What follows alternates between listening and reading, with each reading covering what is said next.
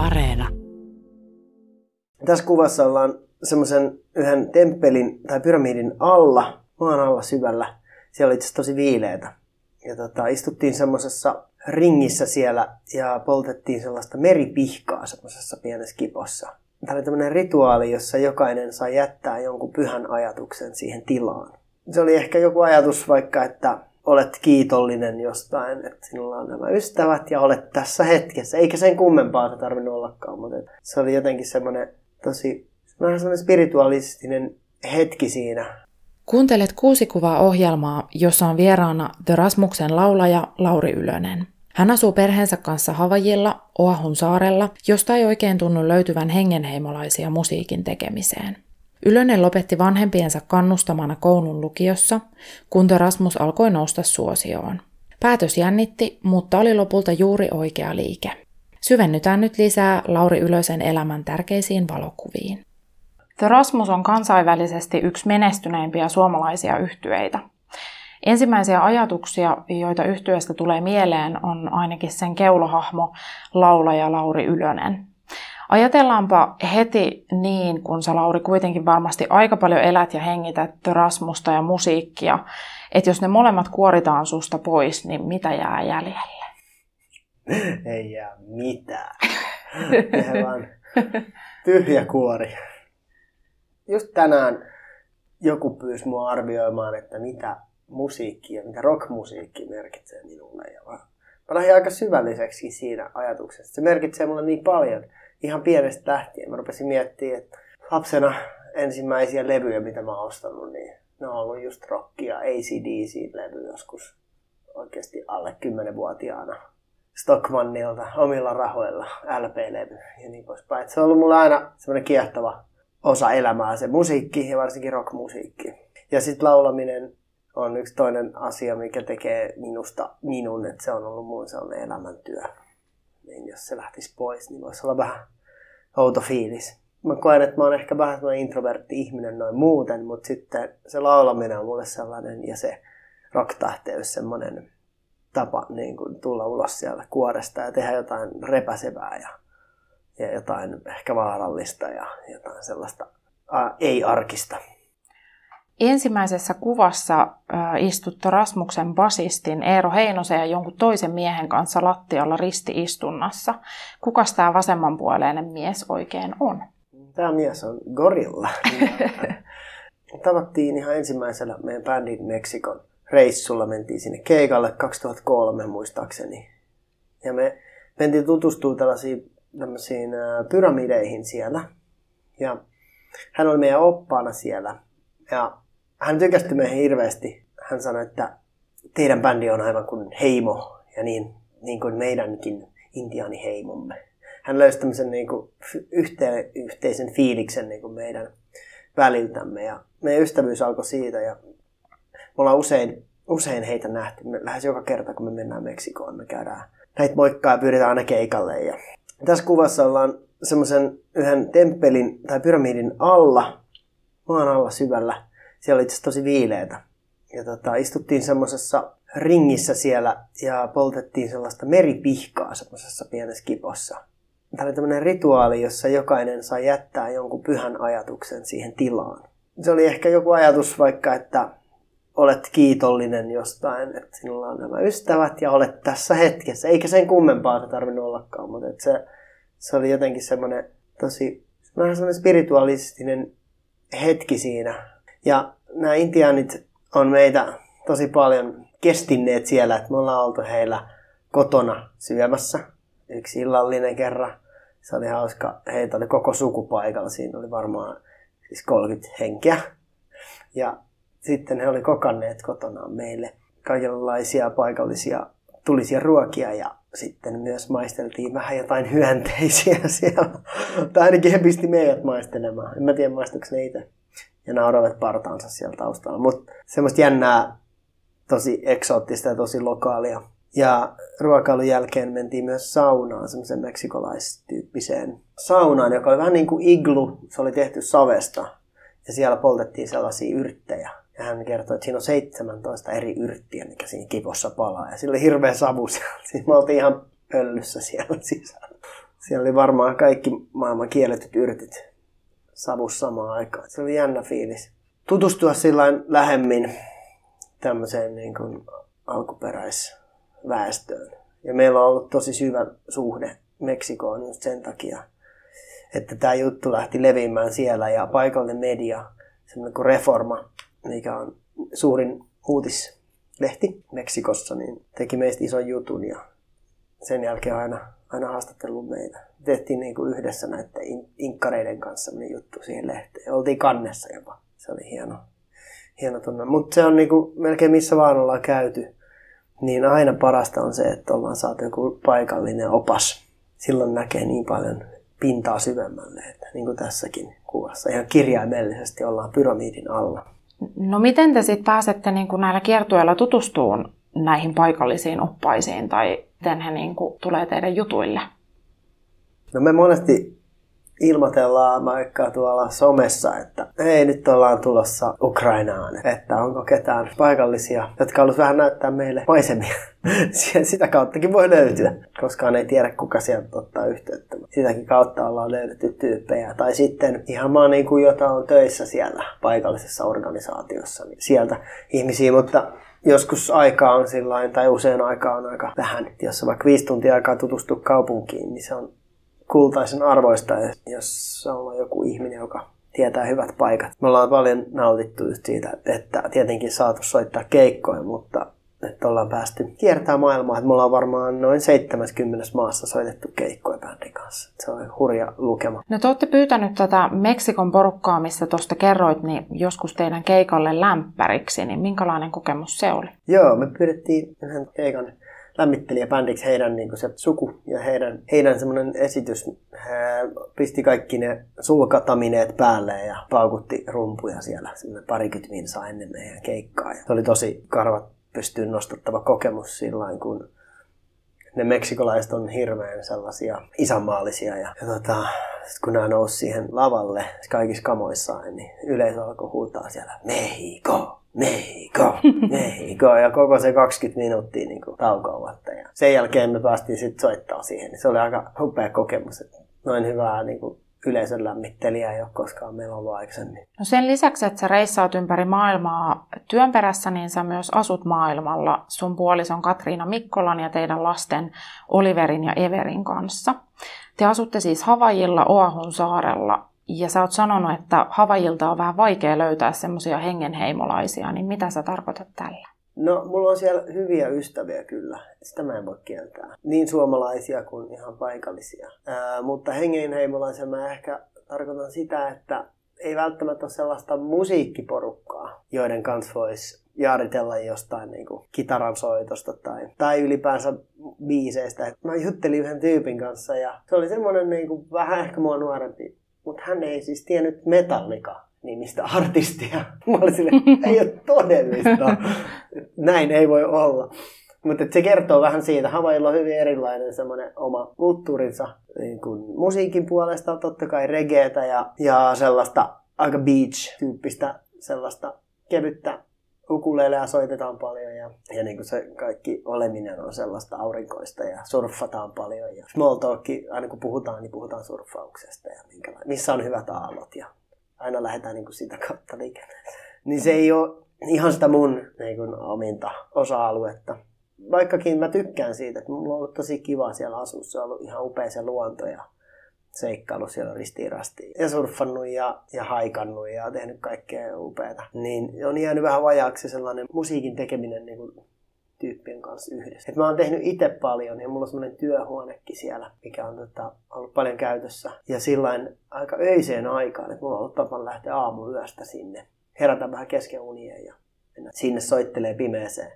Vähän hakea sellaista tummaa tunnelmaa. Ja jotenkin simuloida tätä Suomen talvea. Sulla on myös teini-ikäinen Julius-poika artisti Paula Vesalan kanssa ja sä oot sitä mieltä, että sä et ole ihan tavallinen faija. Niin miten sä koet olevasi erilainen? Miten se näkyy, kun sä oot sun lasten kanssa? Varmaan ihan se, miltä mä näytän, kun mä viiletän tuolla sulat päässä kaupungilla, niin siinä on vähän sellainen erilaista, mutta tietyllä tavalla mä toivon, että mä annan hyvää esimerkkiä mun lapsille, mutta myös kaikille muillekin nuorille ja kaikille ihmisille, että jokainen saa olla just sellainen kuin haluaa olla. Ja ketään ei voi oikein painaa sellaiseen muottiin, eikä sellaiseen kannata alistuakaan. Että mä oon aina tehnyt elämässä semmoisia omia valintoja ja oman fiiliksen, niin kuin koittanut pitää itsellä semmoisen hyvän olon. Ää, just niin kuin puhun ehkä just ulkonäöstä tai jostain. Että en ole ottanut sillä paineita siitä, mitä muut sanoo. Ja se on myös tietyllä tavalla ollut mun sellainen jonkinlainen vahvuus. Tai se on tehnyt musta jotenkin vahvan, että mä, mä oon löytänyt sen ilon siitä, että mä uskallan olla oma itseni ja erikoinen, jos siltä tuntuu. Ja myös tavallaan semmoinen, että on vähän semmoista pilkettä silmäkulmassa ollut aina tekemisissä. Ja pitää olla myös semmoista itseironiaa, että onhan tämä hupaisaa, kun laittaa nämä sulat päähän. Mutta se ehkä on enemmänkin sitten se mun julkinen puoli, se, että mä oon rock-tähti ja nyt mä oon tässä niinku tekemässä tätä haastattelua. Mutta sitten mulla on myös semmoinen toinen puoli, joka on vähän enemmän vastuuntuntoinen ja sellainen koti-isä. Ja siihen liittyy paljon semmoista arkea ja arjen kiperiä tilanteita ja sellaista, mutta se mikä niin ulospäin näkyy, niin näyttää aika helpolta ja hauskalta. Hypätään ajassa harppaus taaksepäin ja mennään tuohon toiseen kuvaan, jossa saat neljännellä luokalla kitara käsissä. Mitä toi pieni Lauri tuossa hetkessä oikein ajatteli? Aika keskittynyt ilme on tossa. Siinä on mun rakas Kramer-kitarani, jota mä kinusin mun vanhemmilta siis useita vuosia varmasti. Se oli meidän perheen mittakaavassa, se oli tosi iso hankinta. Ei ollut rahaa niin kuin ostella ihan mitä sattuu. Tätä harkittiin pitkään ja se oli, se oli tosi tärkeä mulle. Ja mä todella arvostin sitä lahjaa. Ja soitin joka päivä tuntitolkulla tuolla mun huoneessa. Siinä mä istun sängyn reunalla ja soitan varmaan jotain metallikaa. Ehkä Sanitarium-biisiä. Siinä mun huone oli täynnä julisteita seinät ja pienestä lähtien tykkäsin kuunnella musaa ja sitten kitara oli sellainen instrumentti, millä pystyin tavallaan itse blokkaamaan niitä biisejä että mä soitin ekaksi pianoa, kun mä olin viisivuotias. Ehkä noin viisi vuotta. Ja se ei oikein, oikein innostanut mua. Sille ei pystynyt niinkään soittaa niitä kappaleita, mistä mä tykkäsin. Että kitara toi lähemmäksi sitten sitä musiikkityyliä. Ja alkoi tapahtua paljon enemmän kehitystä, kun mä sain ton skitan. Ja tuota, mä soitin tuota kitaraa ensimmäisillä Rasmus-keikoillakin. Varmaan viidellä ekalla keikalla oli skitta kaulassa vielä, ennen kuin mä uskaltauduin jättämään sen pois. Et se on vähän niin kuin semmoinen kilpi siinä edessä. Sitten kun on pelkkä laulumikki edessä, niin sun kädet on vapaat ja ei oikein tiedä, mihin ne kädet laittaisi. Siinä on semmoinen tosi alaston olo, mikä on siis hyvä asia. Tavallaan just parasta se, että on, on niin kuin alasti ja auki yleisölle ja haavoittuvainen. Se tekee siitä just sitä hyvää. Sun vanhemmat on aina kannustanut sua sun muusikon uralla, niin miten tämä näkyy sun lapsuudessa ja nuoruudessa muuten kuin se, että sä sait ton kitaran? No mun vanhemmat laittoi mut tosiaan pianotunnille, kun mä olin 5V ja sit myös harjoittelemaan musiikin teoriaa ja musiikkitietoa ja kaikkea sellaista. Mä olin musiikkiopistossa varmaan 15 vuotta. Se oli sillä niin kun aluksi ehkä musta tuntui nuorempana, että että se on vähän semmoista pakkopullaa, kun olisi ollut kiva mennä ulos kesällä juoksemaan, leikkiä kavereiden kanssa ja skeittaamaan ja ties mitä. Piti harjoitella pianoläksyjä. Ei tietenkään joka päivä koko ajan, mutta aina silloin kun piti, niin tuntui siltä, että taas mä oon täällä vankina. Mutta nyt myöhemmin ollut siitä kiitollinen, koska se altisti mut sille musiikin kuulemiselle ja, ja kokeilemiselle. Ja siitä tuli mulle tosi tärkeä osa elämää. Siinä mielessä mun vanhemmat teki ihan oikeat liikkeitä. Myöhemminkin oli aina mun tukena sitten, kun oli jotain bändiin tai musiikkiin liittyviä päätöksiä. Ehkä isoimpana se, että mä lopetin koulun lukiossa, niin se oli sellainen aika iso homma, että itseäkin vähän hirvitti, että onko tämä nyt viisasta, mutta siinä alkoi bändin mennä niin hyvin ekan levyn julkaisun jälkeen, että ajattelin, että nyt jos panostaisi kaikki tähän bändiin, niin tästä voisi tulla vielä enemmän. Ja niinhän siitä tulikin sitten. Se oli hyvä liike. Ja ajattelin, että sellaisia bändimahdollisuuksia niin kuin ei tule ihan jokaiselle ja ei välttämättä enää koskaan, niin sitten tartuin siihen. Ja olin miettinyt, että sitten voisi vaikka palata kouluun, vaikka iltalukioon tai jotain vastaavaa myöhemmin, mutta ei tullut menty. Ne, ei tarvinnut. Sä oot syntynyt vuonna 1979 ja kasvanut Pohjois-Helsingissä Suutarilassa. Niin miten sä kuvailisit 80-luvun Suutarilaa kaupungin osana ja kasvupaikkana? Suutarilla oli ihan nappi paikka asu, kun oltiin just sellaisia, niin kuin, no me taisi olla kolme V, kun me muutettiin sinne. Ja se valmistui oikeastaan se koko asuinalue. Se oli täynnä vain peltoja ja muuta. Sinne rakennettiin kerralla isoja, isoja sellaisia lähiöalueita. Ja ne oli aika, aika kivasti tehty, että siellä oli paljon pihaa ja ne oli sellaisia niin kaksikerroksisia luhtitaloja. Ei niinkään kerrostaloja, vaan just sellaisia niin kuin pihapiirejä. Ja sitten siellä reunoilla oli paljon metsää ja, ja peltoja ja kaikkea sellaista tosi kivaa luontoa. Siinä meni Vantaan joki läheltä ja Vantaan koskia siellä ja kummut ja jät, jätemäki, semmoinen jättäri, missä me käytiin aina pulkkailemassa ja lumilautailemassa. Ja tosi hauska paikka asua lapsena ja oli paljon kavereita, kun paljon lapsiperheitä muutti sinne samaan aikaan. Nyt ilmeisesti se, se ikäjakautuma on aika erilainen, niin kuin usein käy, että sitten siellä voi asua ihan nuori perhe ja vanhukset vierekkäin.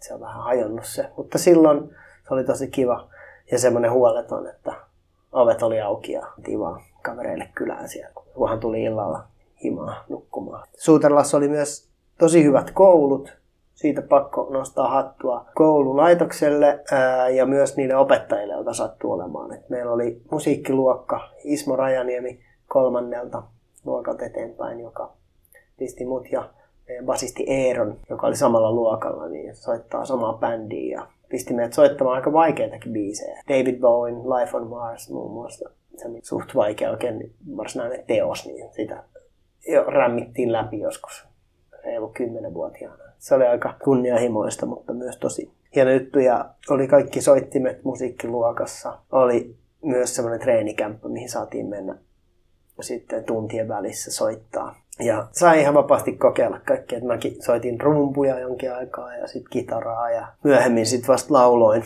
joskus yläasteen kasilla oikeastaan just ennen kuin bändi perustettiin. Mun isosisko sai yli puhuttua, että pitäisi kokeilla laulamista. Niin, sulla on myös isosisko, niin minkälainen teidän sisarussuhde on? Tai miten, onko se jotenkin muuttunut tässä aikuisia? Me ollaan tosi läheisiä mun siskon kanssa edelleen, että joka päivä melkein jotain viestitellään ja nähdään nyt, kun mä oon Suomessa, niin tosi usein. Ja hän oli mulle sellainen tietynlainen suunnannäyttäjä just nuorena. Hän on kolme ja puoli vuotta mua vanhempi ja aina löysi kaiken näköistä uutta musiikkia ja, ja myös vanhaa uutta mulle uutta musiikkia. Hän pisti Beatlesit soimaan ja Doorsit ja hänellä oli aina tämmöisiä vaiheita, niin kuin jotain, joku hippivaihe ja sitten mä vähän joskus inhosinkin niitä sen juttuja, että mä olin vähän sillä lailla, että tämä Metallica on niin kuin ainoa oikea. Jossain tietyssä vaiheessa niin hän sitten soitti siis enää toisella puolella Doorsia ja poltti suitsukkeita siellä. Niin sitten mä kuitenkin ajattelin, että no, jotain siistiä. On aika niinku originaalin kuulosta ja jännää. Että hän, hän niinku sillä kyllä toi mun tietoisuuteen paljon musiikkia. Muun muassa Björkin ja, ja Nirvanan ja mulle myöhemmin tosi merkittäviä artisteja. Rasmus yhtyeen laulaja Lauri Ylönen kertoo tarinoita elämänsä tärkeiden valokuvien takaa. Voit käydä katsomassa nämä kuvat osoitteessa yle.fi kautta kuusi kuvaa. Kolmas kuva vie meidät populaarimusiikin maailmaan ja TV-ohjelma Jyrkin aikakauteen, eli yli 20 vuotta ajassa taaksepäin. Mitä tässä kuvassa oikein tapahtuu? Tässä mä laulan tällaiseen mun itse rakentamaan mikrofoniin. Eli oli jostain Stokkan hullulta päiviltä syyhkitty tommonen muovinen auringonkukka. Ja kun mä olin porannut reijän, niin sitten mä olin tunkenut mikrofoni siitä läpi.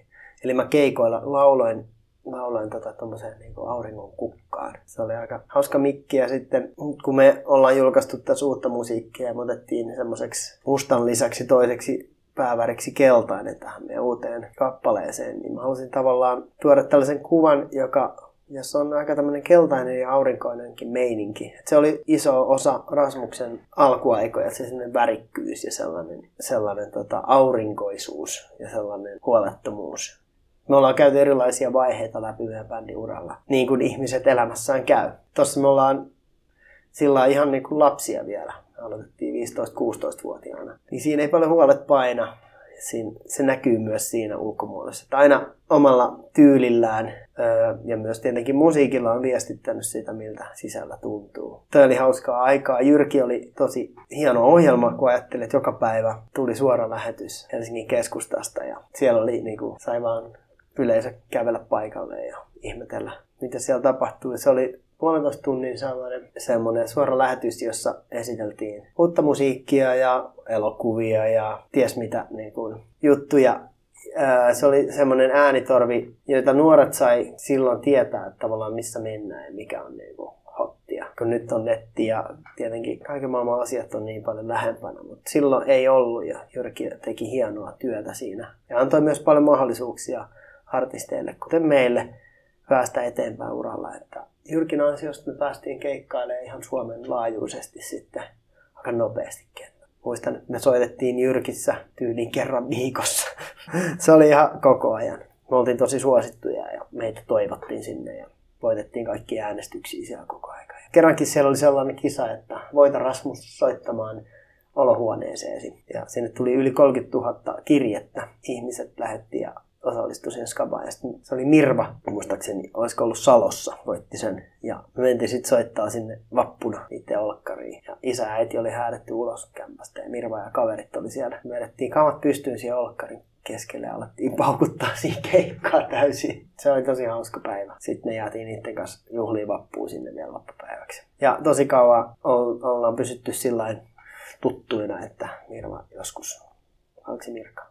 Nyt en muista, mutta hän tulee joskus keikoille ja muistelee sitä spesiaalia päivää. Et se oli niin meille kuin hänellekin aika semmoinen mieleenpainuva juttu. No sä olit tuolloin tuohon aikaan, niin kuin sanoitkin, niin tosi nuori, niin miltä se suosio tuntui? Tai minkälaisia ajatuksia se herätti sussa? No mä luulen, että ennen tota suosio oli tiettyä semmoista epävarmuutta. Just, että onhan se aina imartelevaa ja sellaista tukevaa, kun ihmiset tykkääkin sun jutuista. Että mä luulen, että sillain, niin kuin hyvässä ja pahassa niin kuin siitä vahvistui. Et joskus tuntuu, että että saattoi vähän lähteä jalatkin maasta. Ja varsinkin vähän myöhempänä, sit myöhemmässä vaiheessa, kun ruvettiin niin kuin bilettää vähän enemmän ja oli kaikkea sellaista, niin sitten sit oli jo aika villiikin touhua tälleen myöhemmin muisteltuna. Mutta se nyt kuuluu nuoren miehen elämään. Ei tässä mitään hirveä damagea ole saatu aikaiseksi sillä Kuitenkin jotenkin me ollaan myös tuettu aina bändinä toisiamme että jollain on mennyt vähän liian kovaa, niin toiset tulee vähän kiskoa niin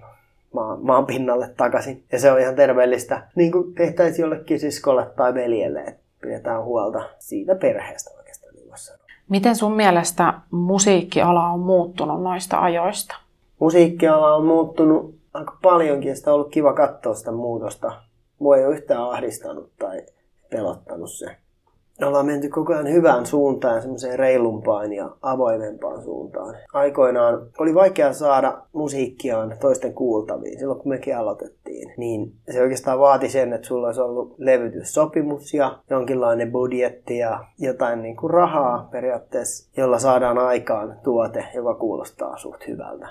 Et nythän tilanne on se, että jokainen voi aika halvallakin tehdä jollain läppärillä makuuhuoneessaan jonkun tosi hyvän äänityksen ja siitä voi tulla maailman isoin hitti, jos se vaan ihmiset löytää. Ja internetin ansiosta ihmiset löytää. Ja maailma on mennyt enemmän ja enemmän siihen, että ihmiset päättää, että heille ei syötetä, että tässä on sulle hyvää, dikkaa tätä, vaan ihmiset löytää ja ihmiset jakaa ja näin syntyy niitä ilmiöitä. Niin se on niin kuin hyvä suunta. Ja se on ollut jo pitkään niin. Mä luulen, että siitä ei ole enää paluuta. Vaikka sä oot itsekin menestynyt artisti, niin myös sulla on totta kai idoleita. Ja yksi niistä on Alice Cooper, jonka pääsit nappaamaan kainaloon, kun olitte yhdessä kiertueella Venäjällä. Eli tämä neljäs kuva on siis susta ja Alice Cooperista. Minkälainen kohtaaminen tuo oli? No me soitettiin sellainen yhteiskiertue. Alice Cooper ja Scorpions ne oli siellä. Me soitettiin Venäjällä. Olisiko siinä ollut kahdeksan keikkaa tai semmoista. Meillä oli ihan upea kierto, isoja paikkoja ympäri Venäjää kierrettiin. Meillä oli oma yksityiskone, millä me lennettiin kolme bändiä ja se oli sellainen vielä sillä Venäjä tyyli semmoinen vanha joku tupolevi, mikä oli niin ulkoapäin näytti ihan semmoiselta tyyli rahtikoneelta tai siis normikoneelta, mutta se oli sisältä laitettu ihan uusiksi ja oli semmoisessa hienossa Venäjän loistossa. Eli siellä oli valkoista nahkaa ja jotain semmoista aika överiä. Et siellä me lenneltiin ympäri ristiin rastiin Venäjän ilmatilassa se oli hieno hetki, koska molempia artisteja on fanittanut pienenä ja varsinkin Alice Cooper oli mulle tosi tärkeä semmoinen idoli suorastaan. Et joskus ehkä kymmenenvuotiaan mulla oli hänen juliste mun seinällä huoneessa ja hän oli siinä silinterihattu päässä ja meikit naamassa ja joku pyytton käärme kaulassa siinä. Se oli tosi semmoinen jännittävä niin kuin hahmo mulle. Ja hänellä sattui olemaan myös ihan todella hyvä biisi, sellainen kuin Poison, joka soi hittimittariohjelmassa muun muassa paljon silloin mun nuoruudessa. Se oli just varmaan jotain 80-luvun loppuun. Mä tosi paljon tykkäsin siitä biisistä. Se on jättänyt muhun suuren jäljen mun niin muusikon DNAhani. Ja oli hienoa tavata hänet sitten vuosien jälkeen ja, ja tutustua, jutella vähän kaikenlaista. Ehkä välillä tuntuu, että jopa vähän liian henkilökohtaisiinkin meni, että hän kertoi niin kuin arkielämästään juttuja. Ja mä vähän häiritsi se ikään kuin, koska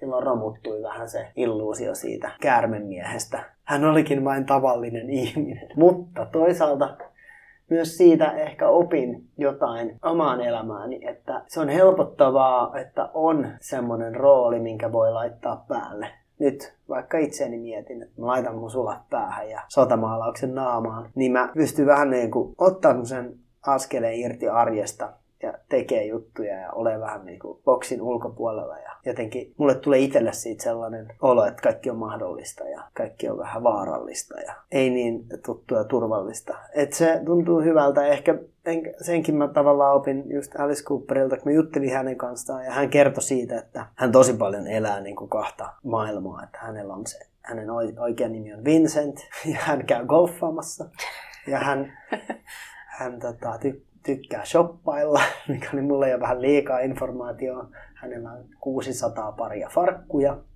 muun muassa. Vähän mielenkiintoinen pieni fakta, mutta ehkä olisi voinut jättää kertomatta.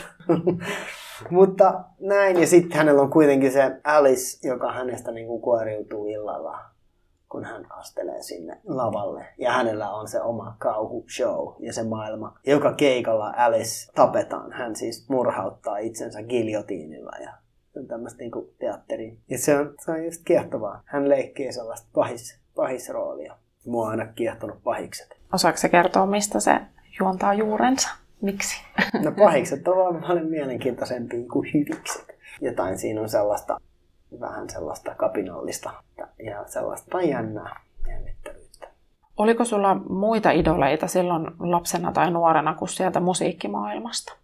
Vai oliko ne kaikki lähinnä sieltä? Uh, oli mulla myös muita idoleita. Mä harrastin paljon itsepuolustuslajeja ja niistä tärkeämpänä oli semmoinen kuin taekwondo.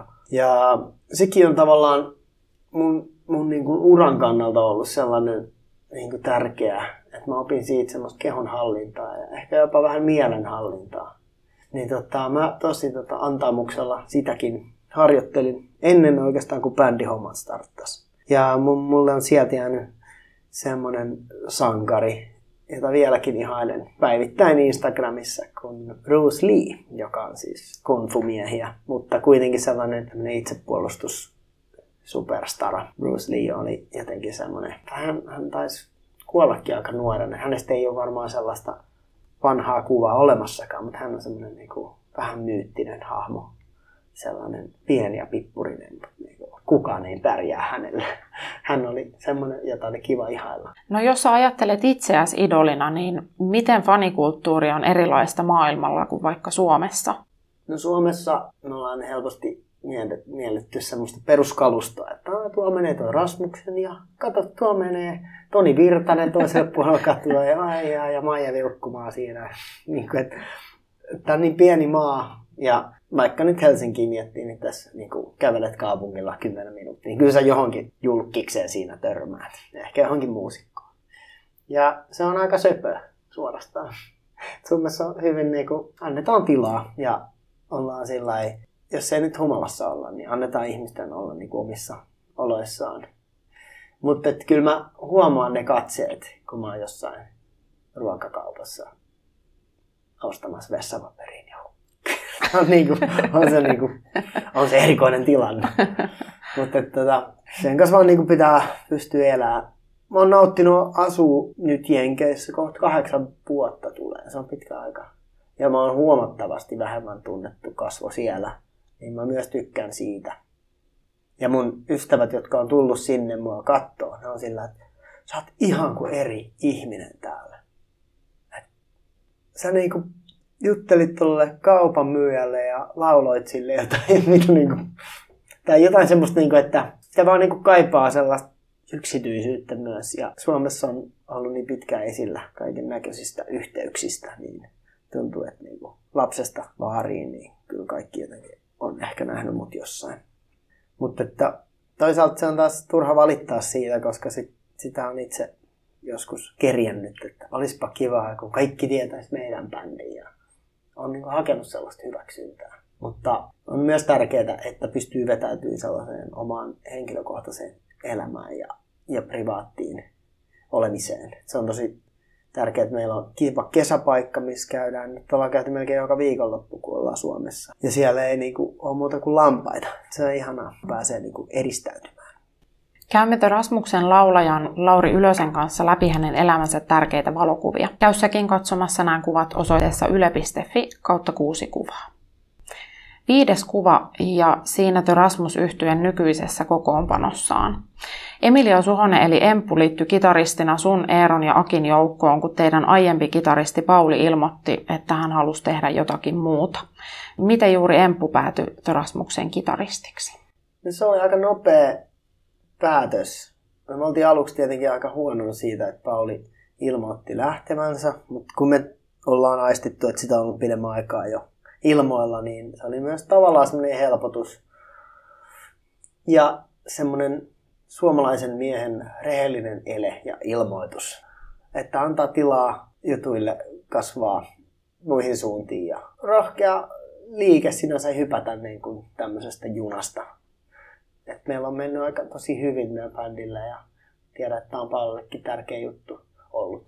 Mutta anyway, sitten tuli hetki, että me ollaan vähän aikaa ilman kitaristia ja se oli niinku vähän surullista, mutta myös toisaalta vähän kutkuttavaa, että hmm, pitäisikö kokeilla soittaa jonkun tyypin kanssa vähän meidän biisejä. Ja, ja tota, mun puoliso itse asiassa sanoi, että miksi et pyydä jotain nimmiä siihen soittaa skittaa. Mä olin heti, että no hemmetti, että toi on hyvä idea.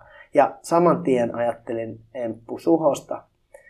Mä en siis häntä tunne entuudestaan niin kuin henkilökohtaisesti. Mä oon vaan tiennyt hänet. Ja hän on soittanut TikTokissa ja Alavala-orkesterissa ja ties missä. Että hän on tosi hyvä soittaja. Mä oon, mä oon niin kuin kuullut hänen soittoaan ja nähnyt hänen kuviaan ja sillä tiedän tyypin, mutta ei oltu tavattu.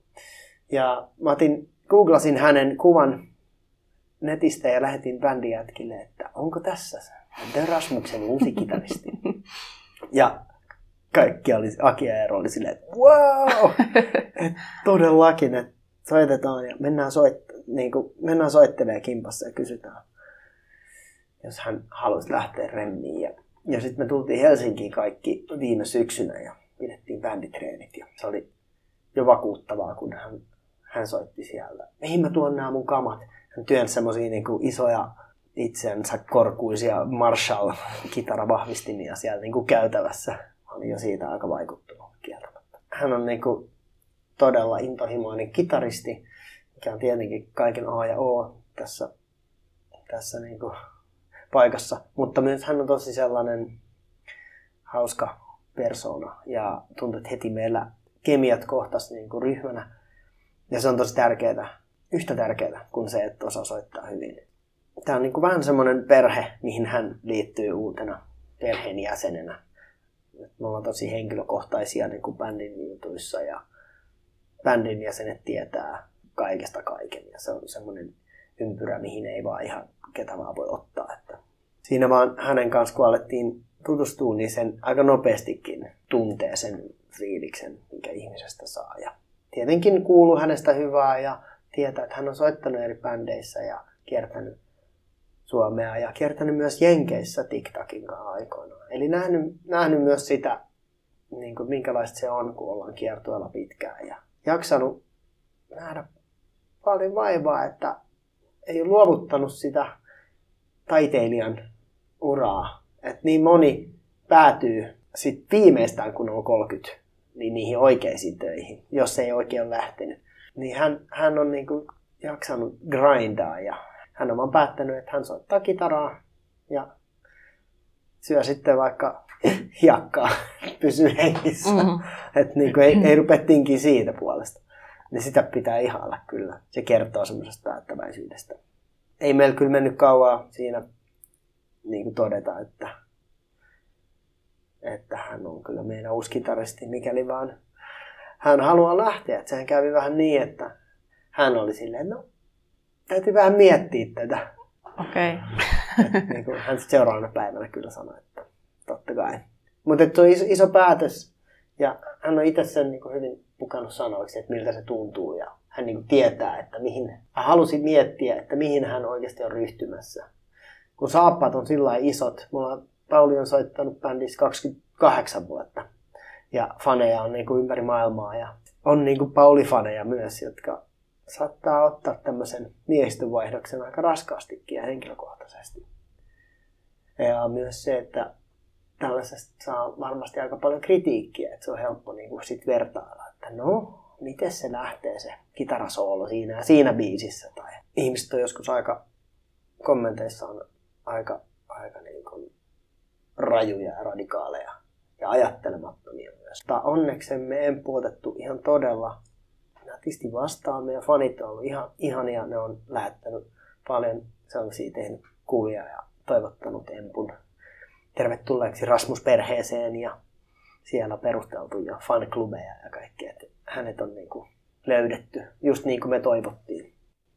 Empun liittyminen bändiin ja teidän osallistuminen UMK-kilpailuun, eli uuden musiikin kilpailuun, niin on Rasmukselle vähän niin kuin uusi tuleminen, niin miten sä koet tämän vaiheen henkilökohtaisesti? Tämä on tosi tarpeellinen uusiutuminen myös meille, meille muille. Bändinä me ollaan tehty tätä tosi kauan ja meillä on aina sellaisia ajanjaksoja ja tavallaan sellaisia käännekohtia uralla, joista on syntynyt jotain hyvää ja ollaan saatu tämä virtaa jatkaa ja inspiroiduttu ja näin poispäin. Ja tämä on yksi niistä ihan selvästi. Tässä on ollut pari vuotta covidia ja kurjaa elämää itse kullakin. Ja nyt, tuli tämmöisiä ideoita, miehistön vaihdos, sitten osallistuminen UMK ja tähtäimessä Euroviisut. Niin se antaa jo hirveästi niin kuin virtaa ja sellaista määrätietoisuutta tähän tekemiseen, mikä tarvii olla, jos haluaa saada jotain luovaa aikaiseksi. Mä luulen, että tästä, tai tästä on nyt jo syntynyt niin paljon hyvää, että jotenkin se, silloin kun itse innoissaan, niin se, se välittyy myös muille.